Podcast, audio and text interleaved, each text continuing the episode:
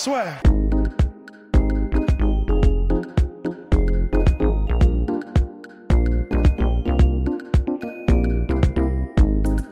Bonjour à toutes et à tous, bienvenue dans le podcast La Sueur avec Polydomso. Bonjour Polydomso. Bien, avant, avant d'entrer, avant d'entrer dans le vif du sujet, les petites annonces La Sueur, vous les connaissez bien, il y a la nuit blanche La Sueur pour, pour s'inscrire.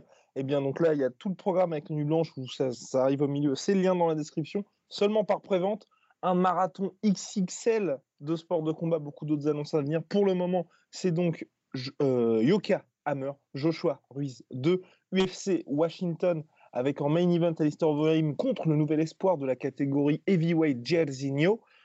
Bien, il y a aussi pour l'instant deux invités confirmés, Mansour Barnaoui et notre ami Morgan Charrière. Exactement, Monsieur Polydomso beaucoup d'autres annonces à venir et les inscriptions ne se font que par la prévente et toutes mes excuses parce que normalement vous deviez recevoir un message si vous étiez un message si vous étiez si vous étiez pré-inscrit.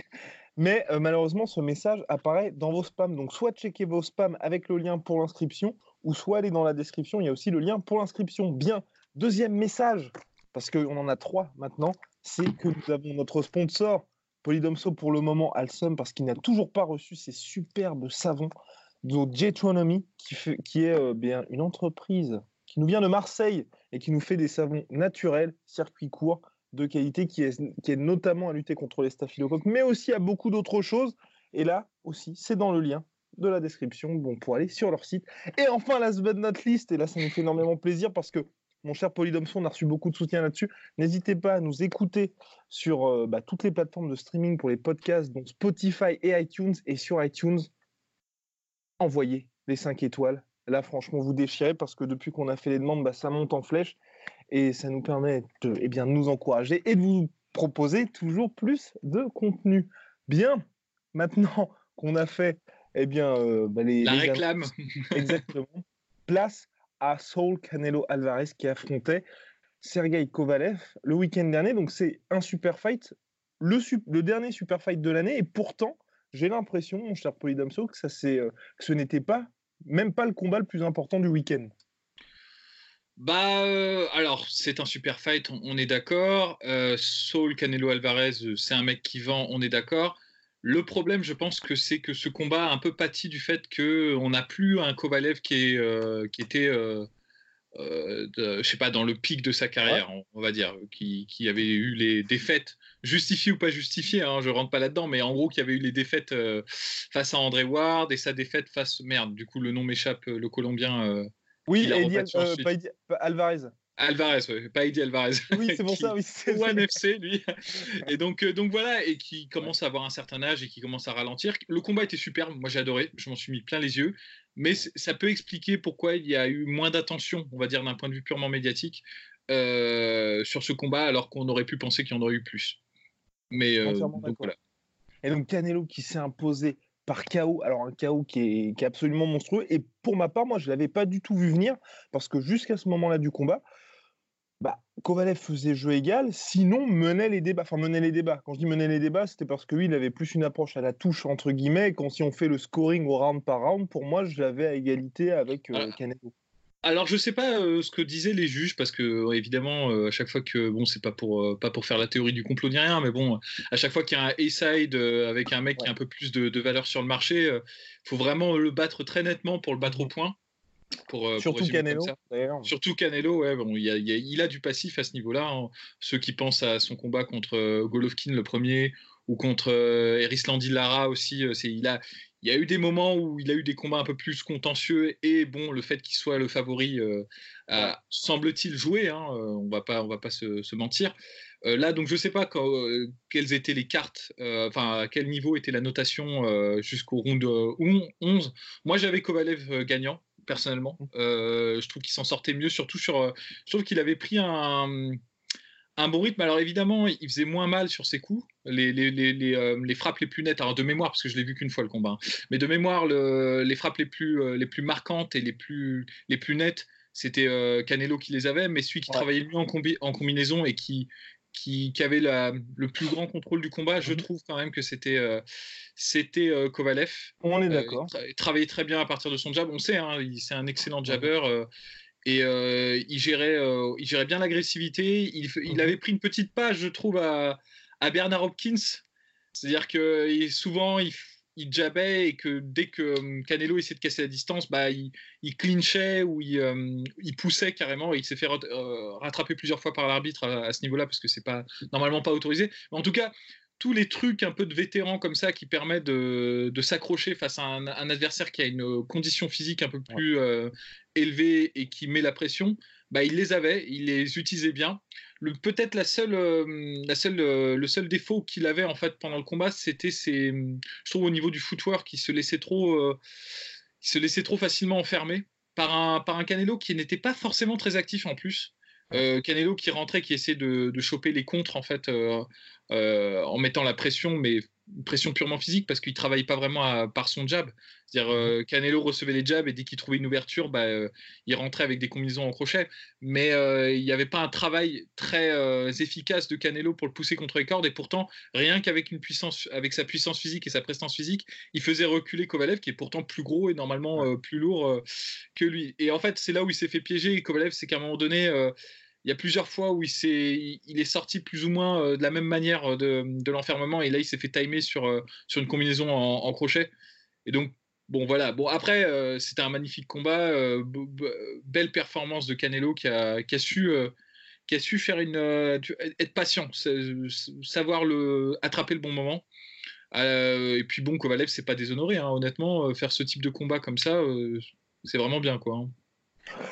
Eh bien maintenant, mon cher Polydamso, quelle suite pour Canelo Alvarez? Est-ce que tu penses qu'il est juste venu pour prendre la ceinture et puis la redescendre? Il y a la, redescendre, il y a la catégorie super middleweight aussi pour lui. Enfin, il y a quand même beaucoup de choses qui sont possibles, même si euh, je pense que tu vas être d'accord avec moi. Il a surtout pris euh, Kovalev parce que c'était le moment opportun pour le prendre, dans le sens où il reste un nom, mais c'est plus le grand Kovalev des, bah, de ses meilleures années, tout simplement. Ouais, bah oui, on peut penser ça. Effectivement, euh, je pense que c'est ce que tout le monde a pensé à l'annonce du combat. C'est mm. que c'est pas innocent qu'un mec comme Canelo Alvarez prenne le risque de combattre un gars comme euh, Kovalev. C'est qu'à mon avis, euh, tu vois, dans ce type de configuration, tu es quasi certain de gagner le combat. En enfin, tu sais que tu. Parce que c'est.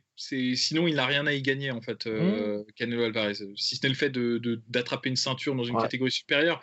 Mais il y a d'autres combats moins risqués, en fait, euh, que ça. Donc, s'il avait pris ce combat-là, c'est qu'il pensait, euh, je pense à juste titre, que, que Kovalev ralentissait. Je ne sais pas s'il peut rester dans cette catégorie-là. Pourquoi pas? Après tout, il a, je pense, pris pas mal de masse mmh pour le combat. Moi, j'ai trouvé physiquement qu'il était très impressionnant. Euh, euh, après, bon euh, tout, tout, est possible quand on a un staff comme il a lui, il a les moyens de s'il veut revenir dans la catégorie middleweight, c'est il va pas être paralysé par, par mhm. ce type de, de détails. moi, je sais pas. Je, honnêtement, je sais pas ce qui, ce qui est, ce que je veux et ce qui apporte le plus pour lui dans sa carrière. éventuellement, il y a Beterbiev qui a... Beterbiev, il est dans la catégorie de Kovalev. Ouais, mais ah bah, alors là, alors, alors là s'il le fait, par contre, s'il le fait, la Canelo, chapeau. Bah voilà, c'est-à-dire, moi, ça c'est le combat que je voudrais. Maintenant que j'ai vu qu'il a battu euh, Kovalev, mhm. c'est un, un, petit rêve parce que là, Beterbiev, il a éclaté, euh, enfin éclaté. Éclaté. Euh, bon, je, je, m'emballe, je m'emballe. Il a, il a eu une très belle victoire contre merde, l'Ukrainien, j'ai oublié. Oui, complètement. C'était il y a deux semaines. Gros... grosse Oh, j'ai pas envie d'écorcher son. Euh, le, mec qui a battu euh, Adonis Stevenson, les gens, sont, qui, euh, les gens sont qui en parlent. donc il a fait une très belle perf. C'est le mec à abattre dans cette C'était pareil, c'était un combat qui était serré, bah, un peu comme là. Voilà, c'était. En fait, c'est un combat qui ressemble en miroir parce que l'Ukrainien travaillait beaucoup à partir de son jab et se déplaçait beaucoup. Et il s'est fait attraper pareil sur les derniers rounds. Euh, par euh, Beterbiev. Mais je trouve que Beterbiev, euh, du coup, dominait un peu plus quand même. enfin bref. Mais ouais. Mais dans la configuration d'opposition, ça se ressemblait, mais Beterbiev dominait un peu plus, je, trouve, plus, plus, sereinement. Et ouais, pourquoi pas un combat contre Beterbiev C'est un boxeur ultra rugueux, Beterbiev, et intelligent dans sa façon de faire. Mmh. C'est pas, c'est pas le, c'est pas le plus beau à regarder. En tout, en tout cas pour euh, pour les puristes, on va dire. Mais euh, ce qu'il fait, il le fait super bien et bah, c'est un tueur. Donc, euh, je serais curieux de voir si Canelo va prendre ce genre de risque. Je pense pas. Ouais, je pense pas. Le problème de Better BF, c'est qu'il est un dans, enfin, un dans son prime sportivement et deux, c'est pas, je pense, pour Canelo un nom suffisant où il peut se dire, bah si je dois perdre une deuxième fois dans ma carrière. bah, autant perdre contre un mec qui, qui va me rapporter beaucoup d'argent. Là, ça restera lui le A-side. Enfin, forcément le side, mais je dirais de très loin. Ouais, ouais, non, il a honnêtement, objectivement, là je te disais euh, ce que moi j'aimerais voir. Euh, parce que j'adore, hein. j'adore, j'adore Canelo Alvarez. Honnêtement, je trouve que c'est un boxeur qui est ultra propre et qui. Euh, bah, c'est toujours le problème en fait avec les boxeurs. En, fait, on n'est jamais satisfait. C'est-à-dire, si tu as un boxeur qui est très très bon mais qui est pas médiatique, bah, il n'aura jamais les bons combats. Parce qu'il n'aura pas le, la traction nécessaire pour les avoir. Et si tu as un boxeur qui est très très bon mais qui est très très médiatique, bah, il choisit ses combats aussi. Donc euh, il peut avoir de très beaux combats, ça peut arriver. Euh, ça dépend du bon vouloir de son équipe et de, des intérêts aussi euh, qu'il y a derrière. Donc il n'y a pas de solution optimale. moi, très, très, certainement, c'est ce que je voudrais voir aujourd'hui. Après, il y a de très beaux combats aussi en middleweight s'il décide d'y retourner, hein, ça, mhm. c'est clair. Hein. Non, complètement. En tout cas, le, champ est libre pour Canelo Alvarez, qui peut vraiment faire ce qu'il veut. Hein. La revanche contre Golovkin, même Callum Smith, moi j'aimerais bien le voir contre lui. Ouais, carrément. Bah, moi, je suis pas contre une trilogie contre Golovkin aussi. Euh, oui. Pourquoi pas Qui a gagné d'ailleurs euh, Golovkin contre euh, Derevachenko oui, C'était quand même un peu chaud. Ouais, mais c'est un client Derevachenko mmh. quand même. Hein, donc pourquoi pas quoi Pourquoi pas Donc voilà. Bah, après, nous avons dévié, cher, cher Guigui, parce que la question c'était de. Le sujet de base subtilement que tu essayais de m'attirer sur des terrains dangereux, hein, d'opposition entre euh, au hasard un événement qui se passait au même moment euh, ce week-end pour savoir s'il y avait eu plus d'impact eh oui, complètement. Parce que c'est la fameuse question, en fait, et que, qui, n'a pas beaucoup été abordée, on va dire, surtout en France. C'est que eh bien, le combat Canelo Alvarez contre Sergei Kovev n'était finalement pas le plus important du week-end, parce que le week-end du 2 novembre, il y avait aussi l'UFC 244 Nate Diaz, Jorge Masvidal, avec, s'il vous plaît, le président des États-Unis d'Amérique, quoi qu'on en pense, c'est avec ce statut-là qu'il arrivait Donald Trump, et donc c'est forcément un événement. Dwayne Johnson, qui est l'acteur le mieux payé d'Hollywood et euh, je crois un des mecs les plus suivis d'Instagram, qui étaient présents et qui ont fait que quand même euh, OMGM Grand à Las Vegas, où se déroulait Canelo Kovalev, ils ont attendu la fin de l'UFC 244 pour commencer le main event. On a même vu des images assez cocasses de Canelo Alvarez et Sergey Kovalev qui étaient couchés à moitié en train de dormir pour attendre le combat pendant plus d'une heure. Et le MGM a diffusé en direct l'UFC 244. Donc ça, d'une part, je ne sais pas ce que tu en penses, mais ça montre quand même que l'UFC a véritablement changé de dimension sur euh, allez, les trois dernières années. Non, non, c'est clair, c'est clair. Mais bon, après, est-ce que c'est une base euh, pertinente de comparaison? Là, cette carte-là, euh, l'UFC a mis les petits plats dans les grands, hein, si, j'ose dire. Euh, c'était vraiment le truc, bah, l'événement le, plus médiatique de l'année, je suppose. en comparaison, la carte Canelo Alvarez-Kovalev ne tenait pas, en fait. Enfin, je veux dire, relativement, enfin respectivement dans le monde de la boxe, la carte de Canelo, Canelo Kovalev n'est pas au monde de la boxe ce que la, la carte Masvidal euh, Diaz était euh, au monde du MMA. Euh, d'un point de vue purement médiatique, je parle pas de, je parle pas de qualité sportive. Moi, je parle juste de d'attraction de gens. On a, on a deux mecs qui pèsent ultra lourd au monde du MMA actuellement, Diaz et Masvidal. Il y avait évidemment Dwayne Johnson, il y avait beaucoup de très bons combats aussi, aussi sur cette carte. Donc c'était une carte qui plaisait en fait à tout le monde, qui plaisait autant. Alors je déteste ce mot, mais à tes souhaits. dire, autant au puristes, autant au puristes qu'au casual. Euh, pour la carte euh, du coup euh, de, de l'UFC, tandis que la carte Canelo, Canelo Kovalev, il y avait le combat de Danny Garcia aussi sur la même carte, mais à part ça, franchement, il n'y avait pas grand chose de très attirant. il y aura peut-être deux trois irréductibles qui vont me tailler des croupières parce que j'aurais oublié un truc, mais mais mais quand tu compares, on va dire à ce que représentait la carte bah, l'UFC 244 du coup, bah, c'était pas, c'était pas comparable. Euh...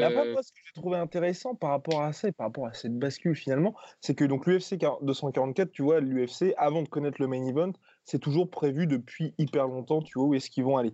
L'UFC 244, il est quand même en préparation depuis un certain temps. Et ce qui est intéressant, c'est que le Kovalev contre Canelo a été annoncé après.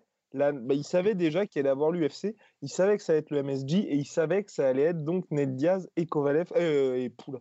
et Masvidal quand il y a eu cette annonce. Donc est-ce que tu penses pas toi que finalement De La Hoya, qui est pas très ami avec Dana White, a d'abord dit bah, on fait ça le 2 novembre, comme ça je vais le court-circuiter, parce que mine de rien, Masvidal et Diaz, c'est quand même, euh, bah, ils plaisent aussi au public euh, latino. Hein. Et donc on va faire ce combat-là comme ça, on va lui siphonner un peu tout son pay-per-view et tous ces trucs. Et il s'est rendu compte, parce que c'est vrai que là aussi, l'annonce que le combat euh, Kovalev contre Canelo est arrivé, je crois, le vendredi. Donc jusqu'au dernier moment, ils se sont peut-être dit bah, finalement, on va faire un home run avec notre Canelo. Et ils se sont dit ah merde finalement euh, bah, finalement on s'est fait bouffer par l'UFC. Ouais, alors, alors je sais pas, je peux pas savoir ce que ce qu'a pensé euh, Oscar De La Hoya et peut-être qu'il y a eu euh, de la de la complaisance de sa part. après, honnêtement,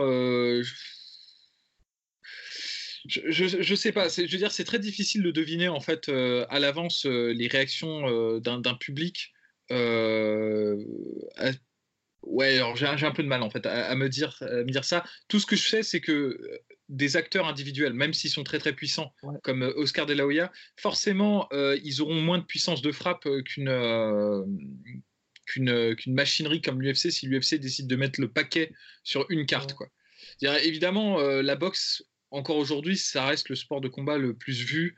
Et honnêtement, en termes de, de flux d'argent et tout, je pense que ça écrase complètement le MMA. Faut, faut vraiment pas se, mentir. C'est un sport très très jeune le MMA euh, encore aujourd'hui. Mais la différence, c'est que le MMA, c'est un sport monopolistique, c'est-à-dire que tu as deux, trois ou quatre organisations qui sont très très sérieuses et dont une qui écrase vraiment toutes les autres. On, hein, euh, ne va pas se mentir. Tandis que la boxe, c'est beaucoup plus éclaté. Il y a, beaucoup plus d'acteurs et trucs comme ça. Donc, euh, forcément, à l'année, je pense que le monde de boxe a un impact médiatique plus important que le, monde de MMA. Mais après, pris euh, événement par événement, évidemment, dans ce genre de duel, bah, c'est sûr que là, euh, c'est euh, l'UFC qui, qui, peut gagner, quoi, qui, a, qui a ses mhm. chances. Donc si on doit retenir une leçon, c'est qu'évidemment, si l'UFC décide de mettre les brosoufs et d'aligner les talbins tu vois, sur un événement, bah, ils peuvent euh, tenir la dragée haute au monde de la boxe. Et comme la boxe ne fait plus de cartes, euh, enfin, ça, fait des années qu'ils n'ont plus fait de cartes, tu vois, genre où tu as quatre combats qui valent vraiment le coup d'être regardés. Hein. moi, j'adore, hein, je regarde la boxe, mais euh, c'est plus un combat ou deux combats, et puis après, le reste, c'est selon, on va dire, ceux des combats pas. Ouais, c'est des combats locaux avec des, des gars qui sont là pour, on va dire, aider à remplir. Meubler, meubler, ouais. exactement. Mais ouais, non, je suis entièrement d'accord avec vous, Polydomso. Mais moi, c'est surtout ce qui m'a surpris, c'est le fait pourquoi avoir choisi aussi ce 2 novembre. Parce que le combat a été annoncé assez tard, ils auraient peut-être pu prendre un autre week-end, sachant qu'il y a quand même pas mal de salles à Vegas aussi. Tout ça pour se retrouver en plus, et c'est là aussi que je que j'étais piqué dans ma curiosité, pour être au MGM Grand, qui n'est même pas la salle la plus prestigieuse de Las Vegas, alors qu'ils ont quand même payé Canelo Alvarez 35 millions pour le combat, et il se, le salaire officiel de Kovalev, c'était 3 millions. Mais ce qui se dit, c'est qu'il était plus proche, je crois, des 12 millions au total. Donc ça fait quand même une. C'est très, très, très, très cher pour, euh, bah, pour une soirée boxe. À titre de comparaison, Andy Ruiz contre, euh, contre Joshua, je crois que Joshua était à 24 millions et Ruiz, il était à 6, tu vois. Mais après, alors... et tous les yeux étaient arrivés sur ce combat-là. Ouais. Alors après, moi j'ai une théorie personnelle sur euh, sur ah, euh, sur La Hoya, c'est que alors Canelo Alvarez c'est un combattant qui est très bankable, il y a aucun problème, euh, mais je pense pas aussi bankable que De La Hoya le croit. C'est-à-dire que là, très clairement, il s'est dit ouais bon, je mets Canelo Alvarez, c'est bon. Mhm. Mais le truc, c'est que s'il n'y a personne en face, tu as la Canelo Alvarez contre Golovkin, même si Golovkin n'a pas autant de traction. Les combats, ils ont attiré les regards parce que c'était Golovkin en face qui, était invaincu et tout. Et donc, euh, forcément, euh, ça, ça, intéressait. Là, le, tu peux pas, je pense, euh, faire porter tout un truc sur, sur Canelo Alvarez. Enfin, la, carte aura du succès, mais pas, autant que, qu'en attend, on va dire, De Je, pense, hein, c'est, juste ma, théorie personnelle. Évidemment, c'est un combattant qui, qui attire vraiment l'attention, mais je pense qu'il y a des attentes euh, énormes euh, de la part de la team. Euh, c'est Golden Boy, c'est ça ou ouais, Golden, Boy. Golden Boy. Ouais. Parce que c'est un combattant qu'ils ont construit depuis très très longtemps. Hein. C'est vraiment un projet tu vois, de, au long cours. Hein. Ils sont pas prêts de le lâcher, ils sont pas prêts de. Mais d'ailleurs, honnêtement, s'ils le lâchent, parce qu'il y avait des grosses tensions entre Canelo et De La Hoya sur notamment la négociation de ce combat-là, bah, De La Hoya lâche, enfin, Canelo se barre, ils, ils sont pas très bien, je pense. Hein. Ouais, bah, c'est leur, euh, hein. c'est leur, euh, leur, tête de. Leur, leur, leur, figure de proue. Exactement. Leur tête de gondole. Tout à fait, mon cher Tout à fait, mon cher Bien, je, pense que nous avons fait le tour sur cette soirée, euh, sur cette soirée euh, de boxe. On revient très rapidement avec Polydomso pour un nouveau podcast. Merci à tous de votre soutien. À la prochaine. Soit.